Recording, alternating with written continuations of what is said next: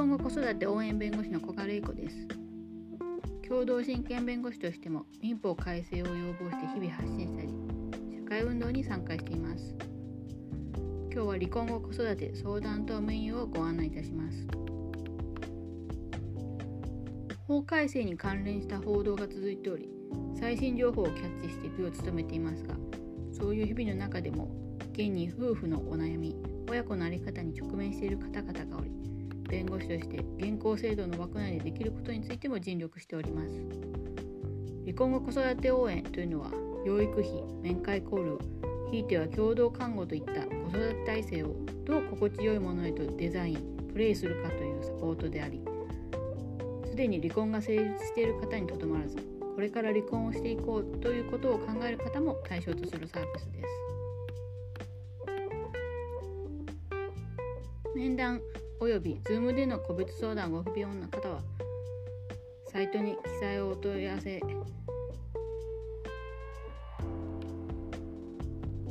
サイトに記載されているお問い合わせフォームよりご連絡ください。E メールにてお返事いたします。相談の流れとしましては、お問い合わせフォームより相談の依頼をする、E メールで相談の方法、面談か Zoom か、事前振込制に事前振込制の Zoom か日程調整をしていきます。実際に相談する場合は費用の見積もりなどもお答えいたします。相談を踏まえ依頼あるいは引き続き相談するなどその後の選択その後も選択していきます。メールや電話での相談には対応していません。裁判や調停の申し立てを受けて裁判所から呼び出しを受けているとなるといやおうなしに対応せざるを得ず通常の弁護士の依頼と重なる事件への対応になるでしょう、えー、着手金や報酬金あるいはタイムチャージ制の費用になります。稀にですが離婚の2文字がよぎった初期段階でご相談を受ける場合がございます。共同看護計画付き協議離婚サポートと呼んでおります。未だに世に浸透していないながらも密かにニーズを感じるサポートメニューを用意しています。実際にママ友のご縁があってごご依頼いただくとリーズナブルにかつ早期解決。それでいて子供に迷惑をかけないことを最大限配慮することにおかげさまで成功してまいりました。後日談の幸せ報告が本当に嬉しいです。共同親権性が未整備だけど共同看護は禁止されてはいない。だからこそ知恵と工夫場合によっては誰かのサポートに頼ってもいいしどうにかこうにか仕組みを作ることで共同親権制に近い子育てが可能なんです。共同親権を始めています。と言ってもいいかもしれません。それはどれだけ円満なのかというと必ずしもそうとも限りません。いろいろ誤解が蔓延していることがかえって離婚後の子育てを辛く重苦しくしんどいものにさせているようにも気づきました。超高カット権利の主張をお互いに尽くした果てにたどり着くこの成長に助けられた共同養育子育てが実際にあります。別途プロフィール記事にて紹介したいと予定していますが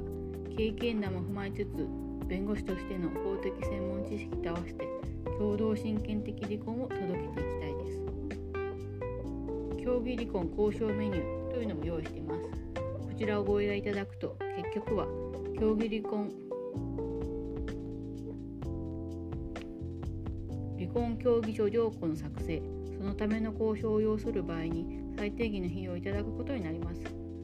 ここはあえて細かくはこだわらずお互いに納得さえできれば離婚届の提出だけで済むと必ずしも利用しなくてもいいメニューかもしれません。節約されると弁護士の商売として思うところもあるかもしれませんがそれがご依頼者様の依頼利益になるのであれば本望です。共同看護計画策定サービス。こちらを目打つことが新しい取り組みかもしれません。基本的な知識と実践例を踏まえた知恵と工夫を凝らした共同看護計画。長期中期導入段階と分けて速やかに策定遂行開始とともに別居婚を合意により実現するというニーズがどこにかにあるのかもしれないという手応えを期待し諸外国に当たり前になる支援が我が国へないのであれば始めてみようというものです。弁護士なので夫婦の一方当事者の依頼に立ちその上で葬儀解決したいという要望と子供に迷惑をかけたくないという要望に沿うことも依頼者の利益であると確信の上相手配偶者との交渉の形でご夫婦父母の関係にある2人に情報提供合意形成を促すことを狙いとします。ADR や家庭裁判所の調停を利用するということも場合によっては取り入れていくことはあります。あるいは最終的に相手には別の代理人がつくこともあるかもしれません。それでも初期段階で子供に迷惑をかけたくないという理念。のためにどういう選択肢があり得るかを多角的に知っておくという知識が最終的な在り方を模索する上でも有効であると考えられます。実際離婚する場合には財産分与を協議するための資料収集検討の時間を要するでしょう。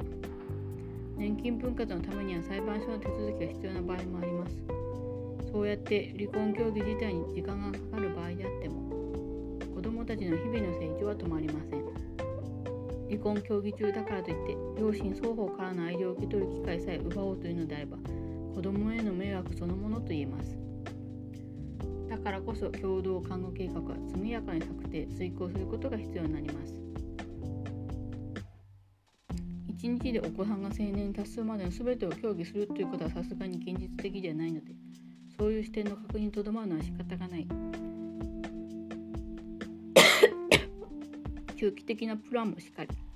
なのでまずは導入段階についてそれまでの看護状況を踏まえて策定遂行していく。同時に別居を実現することになるかもしれない。話し合いのもと別居するから連れ去りにはならない。連れ去りはダメだが避難以外の別居が一切許されないわけではない。話し合いをして合意による別居という選択肢を作る。離婚の2文字がよぎった子育て世代の方におすすめです。共同看護計画策定については1日学期で3万円くらいでしょうかそのための予習になるコンテンツも引き続き用意していこうと思います。離婚を含め男女問わずあなたの子育てを応援します。